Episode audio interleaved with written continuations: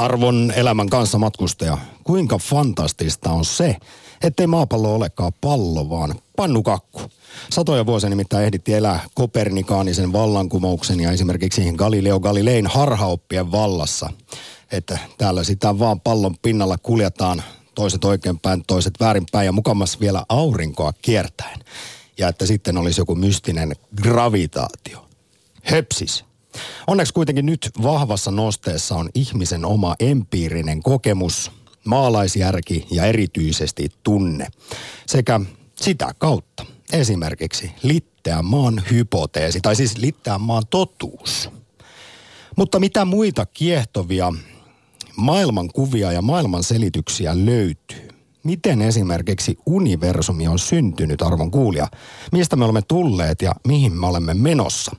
Näitä ajatuksia kaipaamme sinulta aktissa puolen päivään saakka. Studiossa alkumyyttejä munimassa galaktinen herra Xenu, eli allekirjoittanut Samppa Korhonen, sekä Yle Puheen oma kullervo, Jussi Putkonen. Maailma on munasta. Yle Puhe, akti. Arkisin kello 11. Yle Puhe. Tervetuloa siis Alkumuna-aktiin. Ja miksi alkumuna? No koska se on vaan yleisin maailman synnystä kertova hypoteesi. Muna löytyy historiasta, sadoista kulttuureista. Ihan meidän omasta Kalevalan luomiskertomuksesta. Sielläkin kerrotaan, että sotka muni seitsemän munaa, joiden pudotessa ja rikkoutuessa alkumereen syntyivät sitten maa, taivas, tähdet ja aurinko. No toisella puolella maapalloa anteeksi siis litteää maata. Kiinalaiset tiesivät, että ihan alussa 18 000 vuoden ajan alkumunan sisällä uinui jättiläinen nimeltä Pan Gu, joka sitten herätessään tämä Pan Gu jättiläinen venytteli ja venyttelyn tuloksena muna särkyi. Ja näin maailmankaikkeuden osaset sinkoutuivat ympäriinsä. Siinä myös erottautuivat, erottuivat Jing ja Yang. Malissa esimerkiksi on taas uskottu, että alkumuna kiipesi puuhun universumin alussa ja putosi puusta. Ja tuossa hieman Suomesta etelään, Baltiassa on puolestaan ajateltu, että alkumuna räjähti.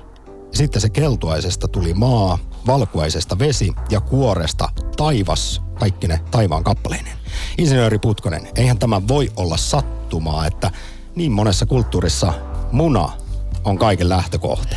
Kyllähän munalla pääsee, pystyy tekemään paljon hyvää. Sen voi syödä ja sillä voi luoda elämää. Kyllä, kyllä se näin on. Ja varmaan myöskin tämmöisessä agraaliyhteiskunnassa, niin, niin se muna on edustanut sellaista, että siellä on se oma universumi siellä kuoren sisällä. Ja sitten kun se purkautuu uuteen universumiin, niin se on uuden alku. Mutta tässä myös saadaan vastaus kysymykseen, kumpi oli ensin, muna vai kana. Oletko koskaan nähnyt niin kuin kanan syntyvän jostain muusta kuin munasta, on minun vastaukseni. Mutta ei, haluan veljeskansalle sanoa, että hienosti olivat ottaneet räjähdyksen jo mukaan. Minun tieteellinen lähtökohtani on, että kyllä kaikki lähti isosta pamauksesta, niin siinä oli niin kuin 50-50 puolet oikein virolaisilla juuri meinasin insinööri Putkonen kysyä, että koska kuitenkin sadoissa kulttuureissa puhutaan alkumunasta, mm. ja me olemme tähän mennessä olleet kylmiä skientistejä, ontologisia naturalisteja, niin pitäisikö meidän kääntää vähän kelkkaa ja alkaa munamiehiksi? Alku singula- singulariteetti.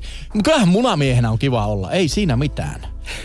Elämme ja, omassa kuplassa, omassa pikkukuoren sisässä. Ja jos nyt erilaisia maailmanselityksiä universumin syntyä pohtii, miten sitä on funtsittu, niin kuulostahan tällainen alkumuna paljon jotenkin kiehtovammalta kuin esimerkiksi mielestäni lapsellinen raamatun genesis. Tämä seitsemän päivän luominen, ja anna perustele nyt tämän no Jussi.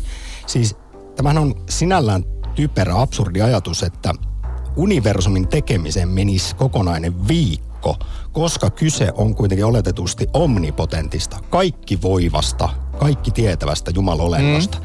Eli hän ei olisi tarvinnut siihen tuntia, sekunnin sadasosaakaan, kun olisi omnipotenttina, kaikki tietävänä, kaikki voipana päräyttänyt maailmankaikkeuden ja kaiken olevaisen olevaksi. Ja vielä lisäksi hän tarvitsi siihen lepopäivän. Nä- näin. Niin hän rehki kuusi päivää. Siis tarkoittaa sitä, että Jumala uupui niin paljon, että äh, päätti vetää sitten lauantaina, kun tehtaan pilli vihelsi, niin hän nosti jalkansa pöydälle ja ai ei, taidan viettää tässä Aatamiina Eevan kanssa nyt muutaman hetken sunnuntai, menemme ehkä Linnanmäelle. Taidanpa luoda sen nyt tähän alkuun ja menemme sinne sitten. Tai, tai ehkä hän loi sen kiven, jota ei, niin painavan, jota ei kykene itsekään nostamaan. Ja sitten sitä huhki, niin sitten tota, kyllähän siinä nyt vähemmästäkin alkaa Mut mitäs hei, voimat Sa- ehtyä. Mitäs Sampa tykkäät Havaijin maan ajatellaan syntyneen meressä olleesta limasta. Maana kuumentuessa ensi kertaa hetkellä, jona taivas velloi ja aurinko oli pimeä. Kyllähän tuommoinen apokalyptinen näkyy ja Havaijilla niin kuin tiedetään, niin tälläkin hetkellä on tulivuoron purkeus käynnissä, niin kyllähän se voi hyvinkin ajatella, että tässä luodaan uutta maata, uutta elämää, uutta universumia. Joo, tällaisesta alkulimaasta, mutta tässä taas palataan sitten taas tällaisen tieteellisen naturalistiseen maailman selitykseen. Tietysti siis sehän on vielä mysteeri, että kuinka elottomasta on syntynyt elollista, miten tämä abiogeneesi on tapahtunut. Sehän ei liity sitten evoluutioon suoraan, vaan evoluutio tutkii ainoastaan sitä, että kun se elollinen on kertaalleen olevaiseksi tullut, niin miten se on siitä sitten kehittynyt. Mutta kyllähän nyt on veikkailtu sitä, että tuossa maapallo oli miljardin vuoden ikäinen, nyt siis ikään 4,5 miljardia vuotta, niin esimerkiksi tuolla meren pohjassahan on näitä, näitä, näitä Miksi niitä? Mustia savuttajia. Savut, niin, mustia ja valkoisia savuttajia. Ja siellä on ihan omanlaiset sitten ekosysteemit, että siellä olisi voinut sitten muhia ja syntyä ne ensimmäiset elolliset oliot 3,5 miljardia vuotta sitten on Baltiaralla. Vai onko sitten kenties tullut panspermian kautta elämä maapallolle? Tuollahan nyt on orgaanisia molekyylejä avaruuspullollaan ja komettoja on satanut maapallolle miljoonittain, niin niiden kyydissä olisi sitten elämä tänne kenties kopsahtanut. Uskon todennäköisyyksiin. Uskon, että aineen ominaisuus on elävä. Elä, el- elämä. Ja kun riittävän kauan noppaa heitetään, niin kyllä se kutonenkin joskus meikäläinenkin saa. Eli se, se on ominaisuus. No näinhän sitä sitten on monet viisaat sanonut, joita myös tässä lähetyksessä kuullaan, että kun on vain tarpeeksi aikaa ja tarpeeksi paikkoja, niin jossain vaiheessa se epätodennäköinenkin toteutuu. Siitä nyt ei vielä vaan tiedetä, että kuinka epätodennäköistä toisaalta maailman tai siis elämän syntyminen on, vai onko se hyvinkin yleistä? Se on 100 prosenttia. Täällä sitä ollaan.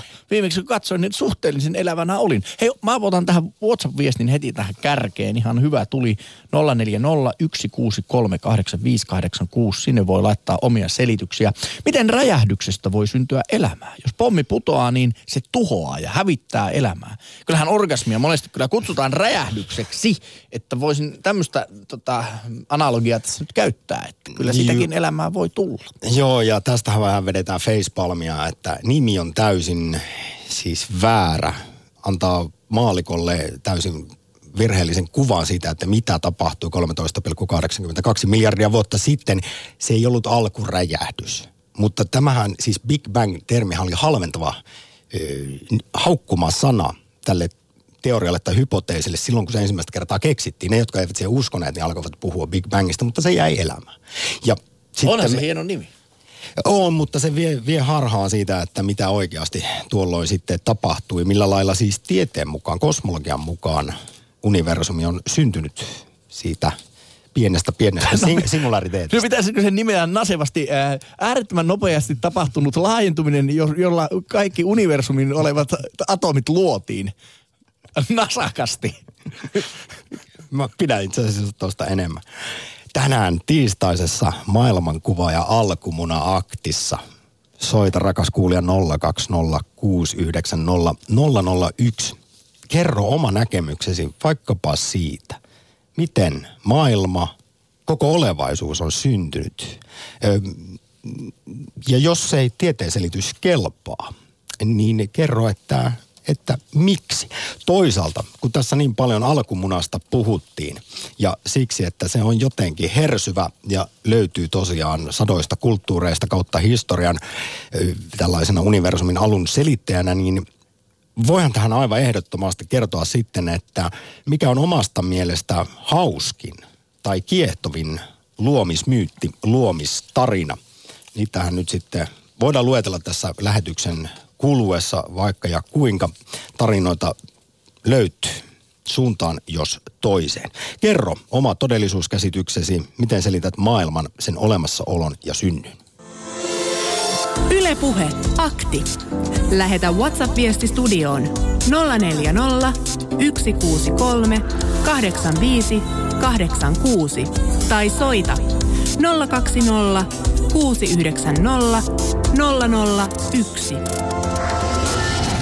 Yle Puhe. Mitä merkitystä sillä on, miten universumi syntyi? Ei vaikuta nykypäivään mitenkään. Keskitytään mieluummin tulevaan, toivopi Pasi. Eivät ne ole toisiltaan pois ja kyllähän ihminen on luontaisesti utelias olento ja miksipä meitä eivät suuret kysymykset askarruttaisi ja ehkä sitä kautta ymmärrämme sitten kaikkia paremmin, kun selvitämme jossain vaiheessa vaikkapa kaiken teorian avulla, mistä universumi koostuu. Ihminen ei tiedä, mihin menee ja kusta tulee.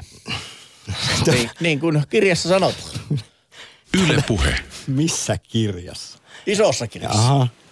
Saaristossa, Porvoon saaristossa on Timppa, hyvää päivää. No morjes.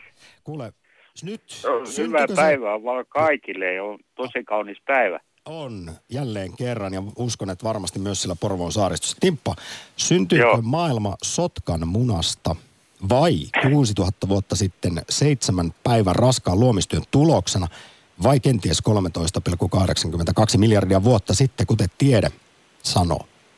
Niin.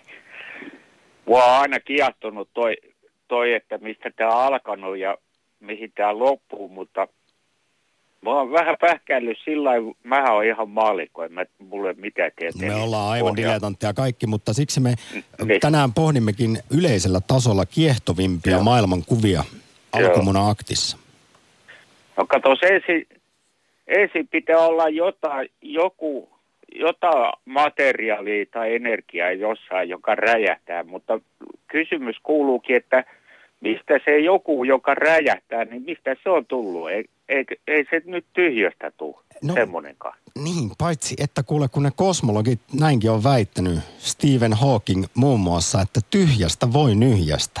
Kun aika ja avaruus syntyy kaikki Joo. silloin 13,8 miljardia Joo. vuotta sitten, niin sitä ennen ei ollut mitään, kun ei ollut aikaakaan, jos, tai avaruutta, Joo. jossa olisi jotain. Ja kvanttimekanisin ilmiöin voi syntyä eh, jostain sellaista, mitä ei ole jotain, Niin. ja elää hetkellisesti. Ja hetkehän Niin. tässä on vasta eletty. Aivan. Mutta mua on aina kie- kiehtonut semmoinenkin harha-ajatus, että kun ihminenhän on semmoinen, että se, se aina, ihminen niin hahmottaa aina jotkut rajat niin kaikille asioille, että on tämmöinen alkupiste tai No voi Timppa. Soita Timppa takaisin Porvoon saaristosta, nyt yhteys katkes. Öö, otetaan sen sijaan pari viestiä sitten kävästää Itä-Suomessa. Yle Puhe. What's up? Ei kosmologitkaan tiedä hölkäsen pöläystä, mitä tapahtui aikojen alussa, kunhan yrittävät päteä ja keksiä villiä teorioita. Mm, yksi tapa lähestyä asiaa, kyllä. Tuhannet kosmologit ihan vaan, tää, miksi sitä sanotaan, sitä huijarisyndroomalla painaa menemään ja tutkii sitä universumin ensimmäistä sekuntia. Maailman loppu tässä kiinnostaa. Ilmastonpuolustajat ovat sitä mieltä, että huonosti käy meille, jos päästöjä ja luonnonvarojen tuhlasta ei saada kuriin. Monen mielestä elämme lopun aikoja, jolle me tee parannusta ja- ja että loppu hämöttää jo elinaikanamme. Mitä mieltä olet? Tuleeko se loppu pikapuoli? tasan kaksi viikkoa sitten tiistaina vedimme maailmanlopun aktin, jossa silloin kysyimme, että koska maailman loppuhan varmasti tulee esimerkiksi maapallon pari miljardin vuoden kuluttua, kun aurinko muuttuu punaiseksi jättiläiseksi, mutta sitä ennen lukuisia mahtavia vaihtoehtoja on maailmanlopulle. Nyt kuitenkin pohditaan maailman syntyä. Yle Puhe akti. Soita 020 690 001. Ja Itä-Suomessa Eero, hyvää päivää. No terve, terve. Tuota, tässä kuuntelin tätä Tuomon juttelua tästä asiasta. Ja, Timppa oli siinä äsken äänessä. niin, tuota, siis äh, taikka tätä, keskustelua tästä äh, DUsta. Aivan siis eh, tosiaan äh, Suntola. palkinnon, palkinnon saanut Tuomas Suntola oli Juuso Pekkisen haastattelussa 10.11. ja kertoi tästä omasta maailmanselitysmallista, joka haastaa muun muassa suhteellisuusteoriaa ja nykyiset kosmologiset käsitykset, tämä dynaaminen universumi. Joo, mulla on se kirja tuossa pöydällä. No miltä se kuulosti? Siinä oli otettu semmoinen insinöörimäinen, vähän aika lailla okkamin partaveitsi kouraan ja tehty hilve, erittäin paljon ehkä semmoinen selkeämpi selitys tälle kaikelle. Kyllä, kyllä. Se on, se on tuota, mä oikeastaan tuota vähän kommentoisin sitä asiaa, että, että jo parilla ensimmäisellä sivulla vähän tulee hämmentynyt olo, mutta mä puhun semmoisesta yksinkertaisesta asiasta kuin aika. Että mä oon, mä oon tulkinut tätä juttua sillä tavalla, että aika on oikeastaan ihmisen keksintö, eikä avaruuden. Me taidettiin ero jutella tästä tietoisuusaktissa kuukausi takaperin, jos oikein muistan. Ja ja minä sinä... muistan myös oikein, että juteltiin tästä asiasta. Mutta sinä et siis usko, että aika ja avaruus syntyi maailmankaikkeuden alussa silloin vajaat 14 miljardia vuotta sitten? Sitä mä, sitä mä en oikeastaan voi sanoa, se on usko, usko ja tieto on, on niin kuin vähän eri asioita. Mä puhun vaan sellaista jutusta, että nyt, jos, nyt kun tuo, tämä James Webb tulee, niin me pystytään tarkentamaan tätä avaruuden rakennetta huomattavasti paremmin. Ja silloin me vo, voidaan olla, että ehkä me päädytään semmoiseen tilanteeseen, että me nähdään vielä kauemmaksi kuin mitä tämä alkuräjähdys on ollut. Joo, tästä muistan Eero, me keskustelimme viimeksi ja sekin vähän jäi sitten epämääräiseksi, jos kuitenkin nykyiset kaikki mallit viittaa siihen, että se aika syntyi siinä alkuräjähdyksessä tuolloin. Ja siis niin kyllähän me nytkin jo näemme, tähtitieteilijät, kosmologit katsovat sinne melkein alkuräjähdykseen saakka. Kun mitä kauemmas avaruudessa katsoo, niin siinähän katsoo ajassa taaksepäin, kun valo kulkee vain tietyllä nopeudella. Sehän on paradoksi. Mikä? Se on paradoksi, että jos me nähdään alkuräjähdyksen asti, No siis Melkein. jos katsot aurinkoon, niin näet kahdeksan minuuttia taaksepäin ajassa, kun auringosta valon matkaaminen kestää kahdeksan minuuttia tänne. Ja kun katsot miljardin valovuoden päähän jotain kaukaista galaksia teleskoopilla, niin näet miljardin vuotta ajassa taaksepäin.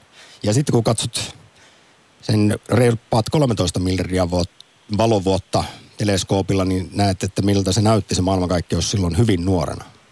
Entäs, entäs me nähdäänkin yli 14 miljardia valovuotta? No se olisi kyllä aika miele- mielenkiintoista sitten ja muuttaisi meidän nykykäsityksiä aika lailla.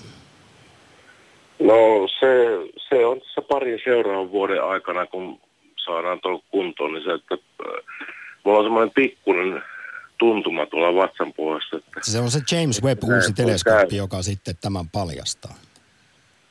Se ei voi paljastaa, koska resoluutio tulee olemaan paljon tarkempi. Ja onhan se ero totta, että ni, silloin kun mustia aukkoja alettiin tutkimaan, niin puhuttiin madon reistä, jossa aika-avaruus on kaareutunut niin paljon, että aika matkustaminenkin valkoisista aukoista on puhuttu, mutta niillä nyt ei ole minkäänlaista havaintoa niistä tai edes epäsuoraa havaintoa. Että toiselta puolelta sitten putkahtaisi ja näin aikamatkustaminen olisi mahdollista. Kyllä, ja tuota, näitä teorioita on esitetty, niin kuin sä itse esit, näitä, että joskus on ollut aurinkokeskeinen ja maakeskeinen ja sitten on vaihdettu aina paikkaa, paikkaa niin nämähän on muuttunut ajan myötä, siis meidän ihmisen ajan myötä ja käsitteet. Kyllä, tuossa tapahtui se kopernikaaninen vallankumous, mutta kyllä jo Aristoteles ja jopa Pythagoras taisi antikin aikoina jo aika hyvin näitä asioita laskea ja pohtia, mutta ne sitten ajatukset jäivät vähän ei niin suosituiksi pitkäksi aikaa. Mutta hei Eero, nyt vielä ihan lopuksi. Tässä aloitettiin tällä Litteän maan pannukakkuteorialla, niin mistä sinä tiedät, että maapallo on pyöreä pallo? No se näkyy, kun menee merelle, niin se näkyy, että sitä ei näy sitä laivan mastoa aina tietysti. Niin, aivan, eli sieltä sitten voi päätellä tämän kaareutumisen. No tällä tavalla se on luultavasti päätettykin joskus Kyllä, mutta nykyiset, tämä on kovassa nosteessa nyt tämä flat earth-hypoteesi, että me eläisimmekin sitten pannukakun päällä. Ja he ovat sitten tähänkin kehitelleet vaihtoehtoisia teorioita. Eero, suuri kiitos soitosta maailmankuva-aktiin. Aika on vaan ihmisen käsite, ei avaruus. Ylepuhe akti. Lähetä WhatsApp-viesti studioon 040 163 85 86 tai soita 020 690 001. Yle Puhe. Ota osaa alkumuna-aktiin ja kerro, mikä luomistarina esimerkiksi kuulostaa kiehtovimmalta, hersyvimmältä, tai miten itse selität sitten maailman, sen olemassaolon ja synnyn? Twitterissä kysymme, että selittääkö tiede maailmankaikkeuden parhaiten. Ei, hyvä yritys, kyllä todisteet puhuvat. Totuus on piilotettu ja olemme matriksissa ja Tällä hetkellä kyllä todisteet puhuvat 52 prosenttia, mutta hienona kakkosena 22 prosenttia sitä mieltä, että olemme matriksissa. Toivottavasti ensimmäisessä elokuvassa eikä niissä huonoissa jatko-osa-elokuvissa. Että Ei niitä lasketa, en halua ajatella sitä saagana, trilogiana. Sä kiellät niiden olemassaolon. Kiellän. Ipe kirjoittaa, kyllä vakaasti uskon tieteeseen ja sen esittämään teorian maailmankaikkeuden synnystä. Ja pidän kyllä hauskimpana universumin syntytarinana Kalevalan versiota Sotkan munasta. Miettikää, maailmankaikkeus ja kaikki tietämämme on syntynyt omnipotentin vesilinnun tuotoksesta. Yle Puhe. Uudellamaalla on Marja oikein mainittu tiistaita. Joo. Hei. Mor, Morjes Marja, No hei. min, minkälaisia mä- ajatuksia on vaikkapa sitten maailman synnystä? no tota, ö, varmasti uskon niin kuin siihen ö, suurempaan luojaan, joka on tota, synnyttänyt tämän kaiken. Ja varmasti nämä Kalevalan tarinat myös kertoo siitä. Mutta mä haluaisin kertoa sellaisen, että kun mä kuulin, että tämmöinen ohjelma on tulossa, niin tota, että jos joku haluaa syvemmin tutkia tätä asiaa ja lähestyä sitä tieteellisestä näkökulmasta, niin ö, tämmöinen aihe kuin luomakunnan synty ja jumalallinen perintämme, ö, tämmöinen tulevaisuuden tieteen akatemia järjestää seminaarin aiheesta. Mm-hmm. Se on tulossa syksyllä, syksyn lopussa. Ja siellä ainakin parin päivän aikana niin kuin perehdytään tähän asiaan syvemmin. Ja meille tulee täältä akatemiasta tulee luennoitsija, joka kertoo tästä asiasta ja me voidaan sitä kautta niin kuin tunnustella, miltä se tuntuu. Mutta tällä hetkellä itsestä ainakin tuntuu niin- ja ajattelen, niin kuin, että kaikki nämä pyhät kirjoitukset, mitä on, niin valottaa niin kuin sitä, mitä tässäkin on puhuttu, että ei se ihan turhassa tämä myytit sotkan munasta ja niin edelleen syntyneet, että kun se on monissa kulttuureissa esiintynyt. Se tämä al, alkumuna, Niin, myytti, luomismyytti siis o, löytyy ihan sadoista kulttuureista. Siitä on vähän eri versioita, kuten kerroin, mutta Kalevalasta Kiinaan, niin aina on jonkinmoinen Kyllä. alkumuna, joka on sitten kiivennyt puuhun ja särkynyt tai mennyt muuten rikki ja sieltä on Mut sitten on niinku vapautunut semmoinen- koko maailman kaikkeus. että se on symbolinen, mutta jos jotain kiinnostaa tämmöinen syvempi tutkimus, niin kuin joka pohjaa nimenomaan tieteelliseen tutkimukseen ja, ja niihin pyhiin kirjoituksiin, joita meillä on niin kuin tällä planeetalla löydetty Hei, aikoina, m- ma- erilaisina aikoina. Marja, miten sä sitten suhtaudut siis vi- vielä tarkenna esimerkiksi tähän nykyiseen, sanotaanko näin kosmologiseen selitykseen, että aika ja avaruus on syntynyt vajat 14 miljardia vuotta sitten ja sitä ennen ei ollut luultavasti mitään. Ja että kvanttimekaniikan ilmiöiden kautta tyhjästä voi nyhjästä olemattomasta olevaisen. Niin, se on just, että mitä se tyhjyys sitten loppujen lopuksi on. Se voi itse asiassa sisältää niin kuin kaiken rakenteen, jonka kautta niin kuin, ö, näkymätön on tullut näkyväiseksi. Eli tota, tämä on sellainen, mihin mä, on, mihin mä uskon ja mihin mä luotan. Eikö se ole muuten aika mielenkiintoista, kun mainitsit tässä, että nä- tulee näkyväiseksi, niin tällä Niin. hetkellä itse asiassa ihan nykyfysiikan havaintojen laskelmien mukaan, niin sellaista ainetta maailmankaikkeudesta, jota me voidaan havaita, niin kaikesta massasta on vain 5 prosenttia. Sitten on Kyllä. 27 prosenttia sellaista Kyllä. pimeää ainetta, jota, joka ei nyt vaan sitten, me emme onnistu sitä näkemään, se ei vuorovaikuta. tutkitaan. ja sitten on Sitä vielä tutkitaan paljon. Kyllä, aivan erityisen paljon ja painovoiman kautta sitä voidaan sitten ehkä hieman nähdä, mutta ei jollain lailla havaita. Mutta sitten on myös pimeää energiaa, 68 prosenttia kaikesta, mitä maailmankaikkeudessa on, massaenergiaa. Eikö sekin ole aika mielenkiintoista, että on tällainen joku, joka levittää tätä inflatorisesti maailmankaikkeutta koko ajan suuremmaksi? Kyllä, kyllä. Ja se välttämättä se pimeä energia, se ei tarkoita mitään mustaa tai mitään sellaista, vaan se on niin kuin meille näkymätöntä, eikä me tunneta sitä, eikä me tiedetä sitä. Mutta tota, ilmeisesti tällä hetkellä niin kuin on, tehdään tutkimusta, josta ei hirveästi vielä tiedetä. Tiedetutkija on sellaisia tahoja, jotka tutkii erittäin, erittäin syvällistä tietoa, josta tiedetään vain ihan muutama prosentti ö, tällä planeetalla. Ja se saattaa olla myös ihan vedenalaista ja sitä tutkitaan sellaisilla alueilla, jotka on aika rauhassa tällä hetkellä. Niistä ei tiedetä oikeastaan mitään, koska ei vielä tiedetä riittävästi, että sitä voitaisiin tuoda julkisuuteen. Tai mitä kaikkea siihen sitten liittyykään, mutta tota, tämä on hyvin mielenkiintoista. Mä luulen, että tieteen paradigma Eli koko käsitys siitä, että mitä tieteellä ymmärretään, mitä tällä hetkellä tieteessä ymmärretään, tulee muuttumaan tulevina vuosina niin, aika valtavasti. Tie, paradigmat on tietysti historian saatossa muuttunut tieteessä moneen kertaan, mutta uskot johonkin tällaiseen suureen murrokseen vielä? No eikö se ole meneillään? No, tietyllä lailla mm. koko ajan. Maria, tässä vaiheessa Uudellemaalle iso kiitos osanotosta alkumuna ja maailmankuva-akti. Joo, Ylepuhe akti. Soita 020 690 001.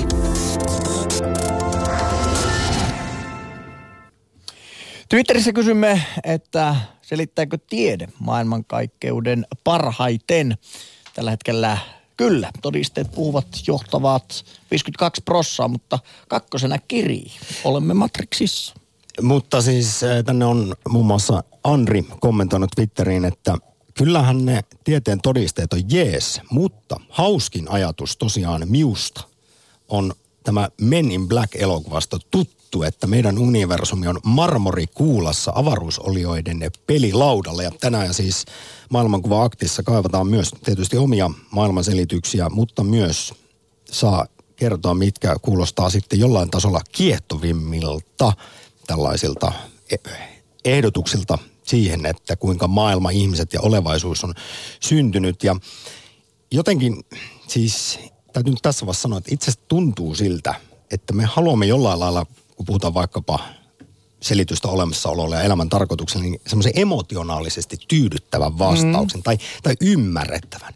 Ja siksi ehkä mä uskon, että monen mielestä on kivempi tai helpottavampaa uskoa jonkinlaiseen ehkä alkumunaan kuin sitten vaikka kvanttitasolle menevää vastausta, joka vielä esitetään matemaattisella kaavalla, niin kyllähän se tavallisen kadunkulkijan käsityskykyä pakenee aika lailla. Niin, ehkä se tarkoitus on sen maksalaatikon ostaminen sieltä keltaisesta kaupasta ja sen syöminen ja aamulla takaisin tehtaalle, että voihan se löytyä niinkin pienestä se alku ja loppu. Ja onko universumi edes ollut olemassa ennen kuin sinäkin olet tietoisuuden saanut? Että puhutaan niin kuin vaikka ihmisiässä vaikka tuhannen vuoden historiasta. Mistä sinä tiedät Rooman valtakunnan keessareista ja neeroista, ketä siellä huseerannut, niin nehän voi olla pelkästään salaliittoteorioiden keksimiä sepitteisiä tarinoita. Jossain määrin tämä voi olla tietysti niin. mahdollista. Viittaatko tällä nyt myös laajemmin siihen, että jos se puu kaatuu metsässä ja kukaan ei ole kuulemassa, niin lähteekö sitä ääni? Niin juuri näin. Sitten kun valot sammutetaan, niin ehkä koko maailmankaikkeus katoaa ympärillesi. Yle Puhe. No, no ainakin meikäläiseltä ihan varmasti. Miten Espoossa, Riku? No, tämä on tämmöinen ikuisuusaihe, jota jo antiikissa pohdittiin, niin tuossa ensinnäkin tahdon onnitella tätä meidän äh, Einsteinin suhteellisuusteorian haastajaa, että tämä hänen puheenvuoronsa pitäisi kyllä pistää niin esimerkkinä tieteen esittämisestä, että ei tiede ole mikään tosiasia, johon edes pitäisi uskoa. Siinä mielessä, kuitenkin noin niin laajemmin kannata mennä sen mukaan elämässä eteenpäin, mikä parhaiten tiedetään. Ja luottaa Kyllä, siis, siihen siis, ja sitten uskoa tai siis ajatella, mistä se voi muuttua jossain mutta siis siihen, ö, se on paras selitys, jolla saadaan homma toimimaan tällä hetkellä parhaiten. että tiedettä oli esimerkiksi lääketiedettä joskus, että tuota suoden isku ja elohopean juotto ihmisille oli niin kuin parasta tiedettä ja sillä mentiin. Mutta myöhemmin se on vähän kehittynyt. Eli tuota, se kehittyy koko ajan ja siinä mielessä pitää olla nöyrä.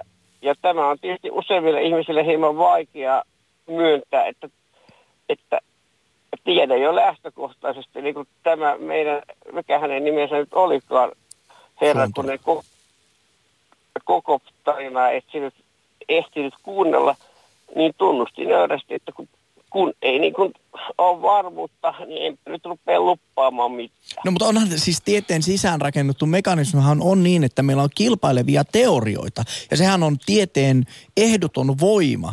Ja kun eri teorioita lähdetään tutkimaan, niin toisille tulee enemmän todisteita kuin toisille, jolloin voidaan ajatella, että tämä on todistettu teoria ja teoriasta muuttuu sen jälkeen faktaksi. Ja niin kuin onhan maailmanselitysteorioita maailma pullollaan, M-teorioita, säijeteorioita ja ne ovat teorioita, puhumattakaan humanistisista tieteistä, psykologia, historiassakin on, on hyvinkin paljon, puhutaan voittajien historiasta, niin ei, ei mun mielestä luonnontieteet ole yhtään sen erilaisempia tieteitä kuin muut tieteet, että erilaiset teoriat kilpailevat. Ja kyllähän se on aika kova, että lähdet haastamaan suhteellisuusteoriaa, joka on niin moneen kertaan marinoitu niin kovissa kokeissa, että, että kaikki kunnia sille. Ö, olen täysin samaa mieltä, että tämä on turhaan vedetty jako luonnontieteiden ja muiden tiedeiden tieteiden välillä niin pitkään, kun noudatetaan tätä tieteellistä menetelmää, eli tehdään hypoteesi, sen jälkeen tutkitaan, sitä, tehdään sitä teoriaa ja sitä ruvetaan testaamaan. Ja se, mikä toimii parhaiten, niin kuin esimerkiksi tässä tämä suhteellisuusteoria ja kvanttimekaniikka, niin silloin on saatu paljon aikaiseksi, niin kylläpä pitää olla aika kovat argumentit ja nimenomaan mittaustulokset ja käytännön tulokset – että sitä pystyy haastamaan, mutta en minä ota kantaa tähän, oliko se oikein vai väärin, vaan kiitän tätä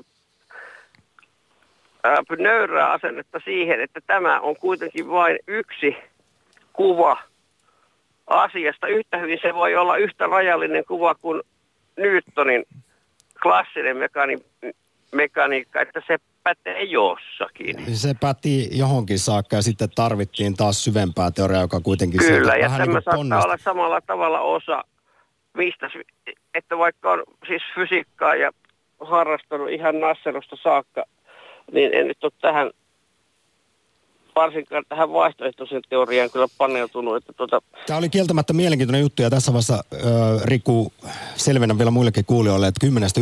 Juuso Pekkisen ohjelmassa, joka löytyy jo Yle Areenasta. Haastattelussa oli tunnin ajan siis Millennium-palkinnon viime viikolla saanut fyysikko Tuomo Suntola, mutta tämä kyseinen palkinto ei tietenkään tullut tästä hänen omasta maailmanselityksestä, vaan ihan muista ansioista. Näistä niin. Mutta hän on vuosikymmenet siis kehitellyt tämmöistä dynaamisen universumin mallia, joka on siis monella tapaa täysin erilainen kuin tieteen nykykäsitys ja esimerkiksi suhteellisuusteoria. Mutta Espooseen, Riku, oikea aurinkoista tiistaita. Kiitos soitosta. Meillä on paljon täällä puheluita langalla. Hyvä, ei muuta kuin kiitoksia jatkakaa. Moro. Lähetä WhatsApp-viesti studioon 040 163 85 86. Yle Puhe.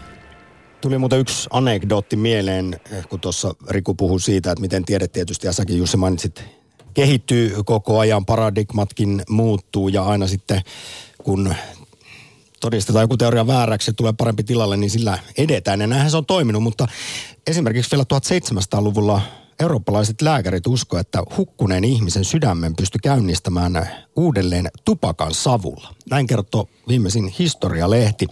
Sitten tässä tupakan savun elvytyksessä käytettiin vartavasten kehitettyä laitetta, jossa siis letkua pitkin savua puhallutettiin hengettömän ihmisen peräaukosta sisään. Sinne siis laitettiin periaatteessa letkuja ruutta rektumiin ja sitten esimerkiksi Lontoossa asennettiin useita tällaisia elvytyslaitteita Thamesjoen varrelle, jotta sitten jos joku hukkuu, niin äkkiä voidaan tunkea letkulla röökin savua suoleen ja sitä sitten se sydän, käynnistys. Mutta 1811 vuonna tästä elvytysmenetelmästä luovuttiin, kun huomattiin, että se nyt ei ollut paras. Mä heitän sulle toisen tupakka-anekdootin tähän. Äh, Tour de Franceilla ajateltiin, että tupa, tupakointi parantaa suorituskykyä, niin siellä apukuljettajat pitivät pääkuskille zikkeä siinä suun edessä, kun hän polki kovia ylämäkeä ja siitä vedettiin vähän niin kuin paikallista dopingia sitten eri tupakkamerkkien nimissä niin eteenpäin. Siis tästä ei joku reilut puoli vuosisataa, No ei. kun vielä näin. Ja kuija näin. löytyy. Ja myös odottaville äideille suositeltiin 60-luvulla tupakointia. Ja tässä vaiheessa me tiedämme, että se on aivan typerää, älkää polttako raskaana tai muutenkaan. Repe Uudellamaalla, morjesta. Morjesta. Annahan Pakko tulla. jatkaa, no pakko jatkaa ihan pätkä tästä tupakasta. Auttaa muuten allergiaoireisiin, jos, jos tota, niin puhaltelee nenän kautta. Niin Älä hyvin- mainosta tupakkaa Yleisradiossa. Se Joo. on, se on tässä vaiheessa. Mutta nyt soitit alkumuna ja maailmankuva aktiin. Minkälaisilla Joo. fiiliksillä? No avoimilla fiiliksillä. Mä, mä en poissulje, en, en minkäännäköisiä ö, tie, te, teorioita ja luotan tieteeseen ja näin, mutta mulla on tämmöinen ihan, en tiedä onko joku kansa tai joku hörhöryhmä jossain tämmöisenkin jo, jo tuonut esille, mutta tota, niin mä uskon tämmöiseen niin kuin, tai näen yhtenä vaihtoehtoon tämmöisen niin kaiken näköisen jatkumo, että oltaisiin niin kuin jonkunnäköisen soluasteen sisällä, että kaikki menisi ylös ja alaspäin pienempää ja suurempaa ja voitaisiin olla jonkun solun atomin osainen koko tämä universumi ja sitä kautta nämä samat tutkimukset, tutkimusten kautta tulleet hommat kyllä niin kuin pätis, pätis tietenkin ja pystyttäisiin tutkimaan eteenpäin, mutta se, että se koko homma olisi niin massiivinen, että me ei voitaisiin sitä mitenkään käsittää ja ymmärtää, että, tota, että oltaisiin synnytty niin kuin solu syntyy joskus jotenkin. Joo, no yhdestä munasolusta tietysti hedelmöittyneestähän me ollaan kai niin kuin vähän ilmestytty, mutta mä tarkennan vielä, Repe, viittaatko tällä nyt siihen, mitä esimerkiksi meillä Twitterissä kommentoitiin, että tätä hauskaa Men in Black-ajatusta, että meidän universumi olisi vaan avaruusolioiden pelilaudalla tai ikkunalaudalla yhdessä tämmöisessä marmorikuulassa. Ja joskus on No, pohdittu, että ollaanko me vain yhden atomin sisällä jonkun jättiläisen kynnessä koko maailmankaikkeus. No lähinnä mieluummin näin. Mun mielestä tuota sitten mä aika tärkeäksi, jos oltaisiin jossain marmorikuulassa, jossain hienossa pelilaudassa. Että olla, oltaisiin ihan luonnollisesti vaan niin kuin jatkumossa, oltaisiin sitten vaikka hi, hiiren perkele syylän osanen tai mikä tahansa, mutta se, että, tota, että se jatkuisi loputtomasti joka suuntaan ja näitä universumeja rakentuisi loputtomasti joka suuntaan. Me ei todellakaan voitaisiin tietää, että kuinka pieniä tai isoja osasia me loppujen lopuksi ollaankaan. Että voi olla, että oltaisiin ihan mitättömän pieniä eikä tajutakaan sitä.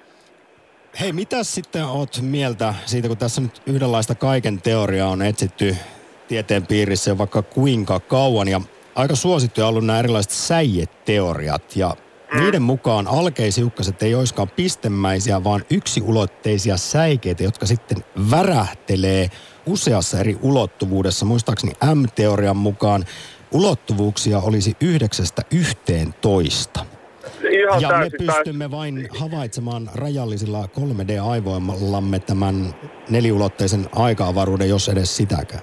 No just niin, nimenomaan niin kuin näin. Ja jos nyt ajattelisi sitten, että liityttäisiin johonkin todella isoon kokonaisuuteen, joka suuntaan leviävään koko, kokonaisuuteen, niin silloinhan se tukisi just sitä, että tota, kaikki olisi niin kuin, ko, ö, vaikutuksessa toistensa kanssa. Eli se koko, koko mekanismi niin kuin putaisi kokonaisuutena, niin silloinhan toi tukisi sitä.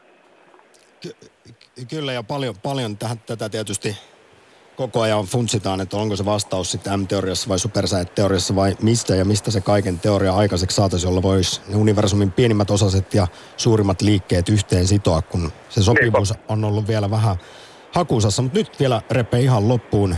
Mistä sä tiedät olevas olemassa? En mä tiedä. Niin, eli tässä nyt tuli vaan tämä Descartes jälleen mieleen. Cogito ergo sum. Ajattelen siis olen, mutta sitäkin on kyseenalaistettu, että jos ne ei olekaan sun ajatuksia. niin, mutta mä en tiedä. Voihan mä ajatella, mutta mä silti tiedä. Repe, siitä huolimatta ole olemassa tänään aurinkoista päivää viettämässä. Kiitos soitusta. Kiitos sama. Hei. Lähetä WhatsApp-viesti studioon 040 163 85 86. Yle Puhe. Ja tähän olisimme mekin matkalla. Jossain vaiheessa nykyinen universumi alkaa supistua ja tulee uusi alkupiste seuraavalle universumille, missä sitten rakennuspalikat ovat taas sekoittuneet.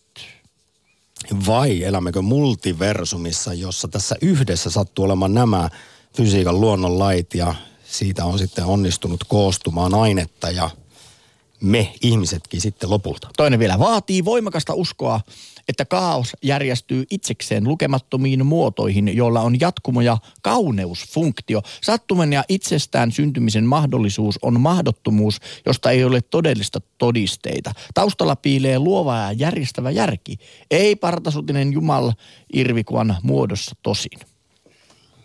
Yle Puhe. Vaan missä? Suuren suunnittelijan, ison arkkitehdin, insinöörin, sillan rakentajan. Jälleen muistutan, että todennäköisyyksiä on aivan turha, siis se on mieletöntä laskea niitä taaksepäin. Mutta kun tarpeeksi on aikaa ja asiat yhdistyy ja erkaantuu, niin sitten voi syntyä jotain. Ja nyt tällä kertaa on syntynyt tällaista 13,82 miljardin vuoden ikässä universumissa. Näin ainakin siis kosmologian mukaan. Mitä mieltä ollaan Espoossa? Rik, Mikko, morjesta. Oikein hyvää päivää.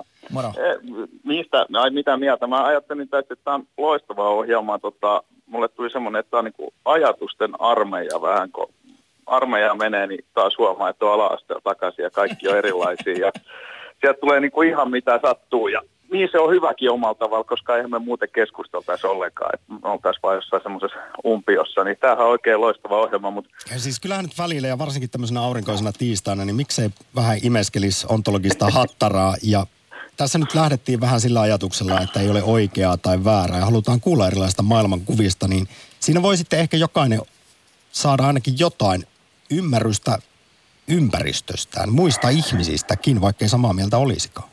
No kyllä juuri näin, ja tämähän on se keskustelu avainkin tässä yhteiskunnassa, että pitäisi enemmän keskustella. Ja mä kuuntelin, että tuossa vähän puhuttiin tuosta munamyytistä aikaisemmin. Pitääkö paikkaansa? Tämän koko ohjelman nimi on tänään Alkumuna-akti, johtuen siitä, että alkumuna on se kaikista yleisin maailman synnyn selittävä asia. Siis ollut kautta historiaan kaikissa tai monissa kulttuureissa sadoissa.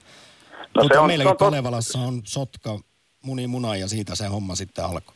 Kyllä, mutta tähän mä just tulisin tämän toisen tämmöisen niin kuin pohjoisen tota, myyttimateriaalin toisin keskusteluun, että meillä on myös tämmöinen sukeltajamyytti, joka on varmasti yhtä yleinen, tai en, en mä nyt lähde sanomaan, että kuinka yleisiä ne on ollut jossain vaiheessa, mutta tämä pohjoinen, niin kuin, kun tämä munamyyttihän tulee tuolta eteläiseltä, se on niin kuin siellä etelä, etelän puolella ja sitten lipsahtanut tänne meillekin jossain vaiheessa siihen Kalevalaan ja mutta meillähän on kanssa tämä niinku sotka siellä kuitenkin, joka on tämmöinen niinku sukeltajamyytin niinku, yksi näistä eh, mahdollisista eläimistä, joka sukeltaa siis ää, tälle luojajumalalle sitä maata tämmöisestä alkumerestä ja sitä kautta syntyy koko tämä meidän niinku maat ja vuoret sun muut tänne näin. Ja tämähän niin kuin levittäytyy aina Siperian kautta tuonne Pohjois-Amerikkaan asti. Ja tämä sama myyttikerrostuma ja esimerkiksi toi Vladimir Napolski on tätä tutkinut paljon. Ja tota, tämä on ihan niin kuin tämmöinen, niin kuin, mitä mä nyt sanoisin, ö, ainakin uskototieteen piirissä ö, ihan faktana pidetty myyttitarina, josta aika paljonkin kerrontaa. Ja tämä onkin mielenkiintoinen, että tässä on tämä eteläinen munamyytti, joka on niin kuin tämä just tämä alkumuna ja sitten on tämä pohjoinen sukeltajamyytti ja mielenkiintoista ja se omalla tavallaan niin kuin tässä Suomessa sitten niin kuin menee sekaisin, että tämä meidän Kalevala on, on tota kirjoitettu nämä molemmat, mutta meillä on tosiaan tämmöinen Niin, me- toinenkin ulottuvuus. Meidän tuli vaan mieleen, ruokakulttuurikin perustuu itäiseen ja läntiseen perinteeseen. Tänne on tultu eri aikoina eri suunnista, niin siinä on sitten kaikilla ollut yhdenlainen luomistarina kerrottavanaan nuotiolla. Mutta oot ihan oikeassa siis, kun näitä on katsottu, että minkälaisia eri luomismyyttejä, tai miten niitä on jaoteltu, niin on tämä tämmöinen maan sukeltamisteoria. No just, jossa joo, juuri tämä, joo.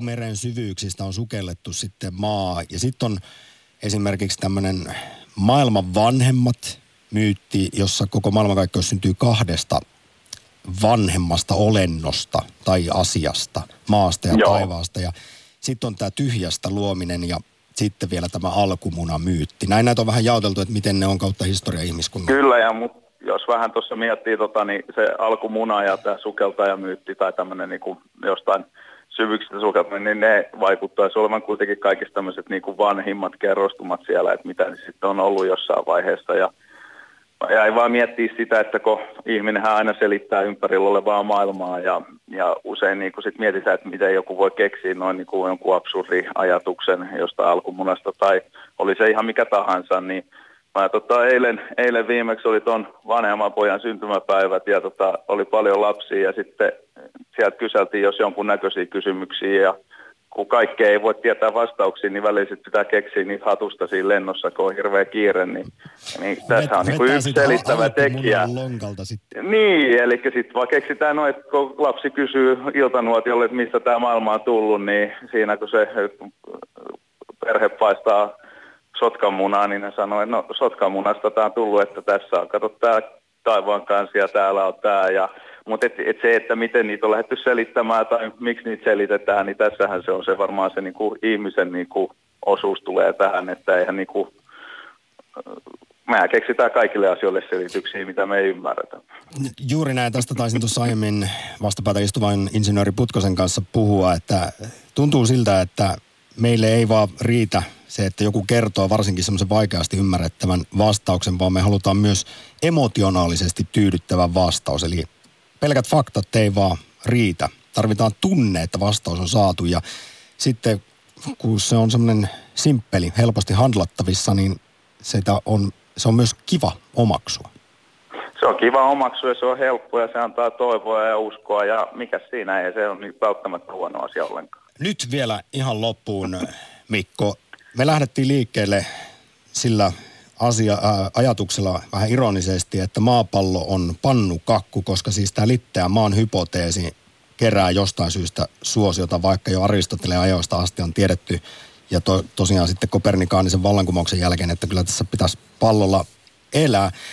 Osaatko sanoa, mistä tällaiset pseudotieteelliset näkemykset ja ajatukset, miksi ne keräävät suosiota? Ja hei, vielä sitten tähän jatkoksi tiedoksi kerrottakoon, että neljäsosa amerikkalaisista ei tiedä edes, että maa kiertää aurinkoa. Ja amerikkalaisilla on helppo nauraa, mutta kun tätä tutkittiin 2005 Euroopassa, niin vain 66 prosenttia tiesi maan auringon kiertolaiseksi. Joka kolmas ei siis edes ymmärtänyt tätä että niin. ollaanko tässä nyt sitten siis niin, keskeisessä vai aurinkokeskeisessä maailmassa?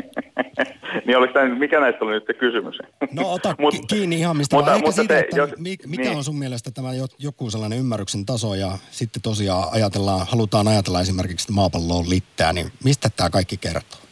Niin jotenkin onneksi mä en ole opetusministeri tai mikä tämmöinen, kun tämä ihan hirveä, jos niin kuin ei edes ton vertaan niin pystytä opettaa ihmisille, että miten ne menee niin kuin tämänhetkisen tiedon mukaan, niin, niin ollaan me aika niin kuin jotenkin jumis, jos me puuttuu, niin jos vain 60 prosenttia hiffaa, että maa kiertää aurinkoon. Mutta tota, en mä, mä, mä oon miettinyt tätä samaa tätä, että minkä takia ihmiset uskoo edelleen johonkin tämmöiseen littana maailman juttuun pannukakku, jos se olisi, niin mä luulen, että meillä ei olisi nälähätää hetkeä, kun me syötäisiin se pannukakku maailman veke ja sen jälkeen me tiputtaisiin jonnekin avaruuteen, niin sitten se olisi sillä siisti, mutta tota, se, se on sinänsä niin kuin kiehtova juttu, mutta niin, eihän se, flat, mä niinku, flat niin, earth, flat earth, niin. Earth, Eartherit on vähän huolissaan ilmastonmuutoksesta, koska heidän mukaansahan tätä pannukakkumaata ympäröi tämmöinen jäävalli, vähän niin kuin Game of Thronesissa, niin se jos sulaa, niin sitten meillä merivedet ja kaikki valuu avaruuteen ja siitä voi sitten laidan yli kieps, En mä tiedä, ehkä,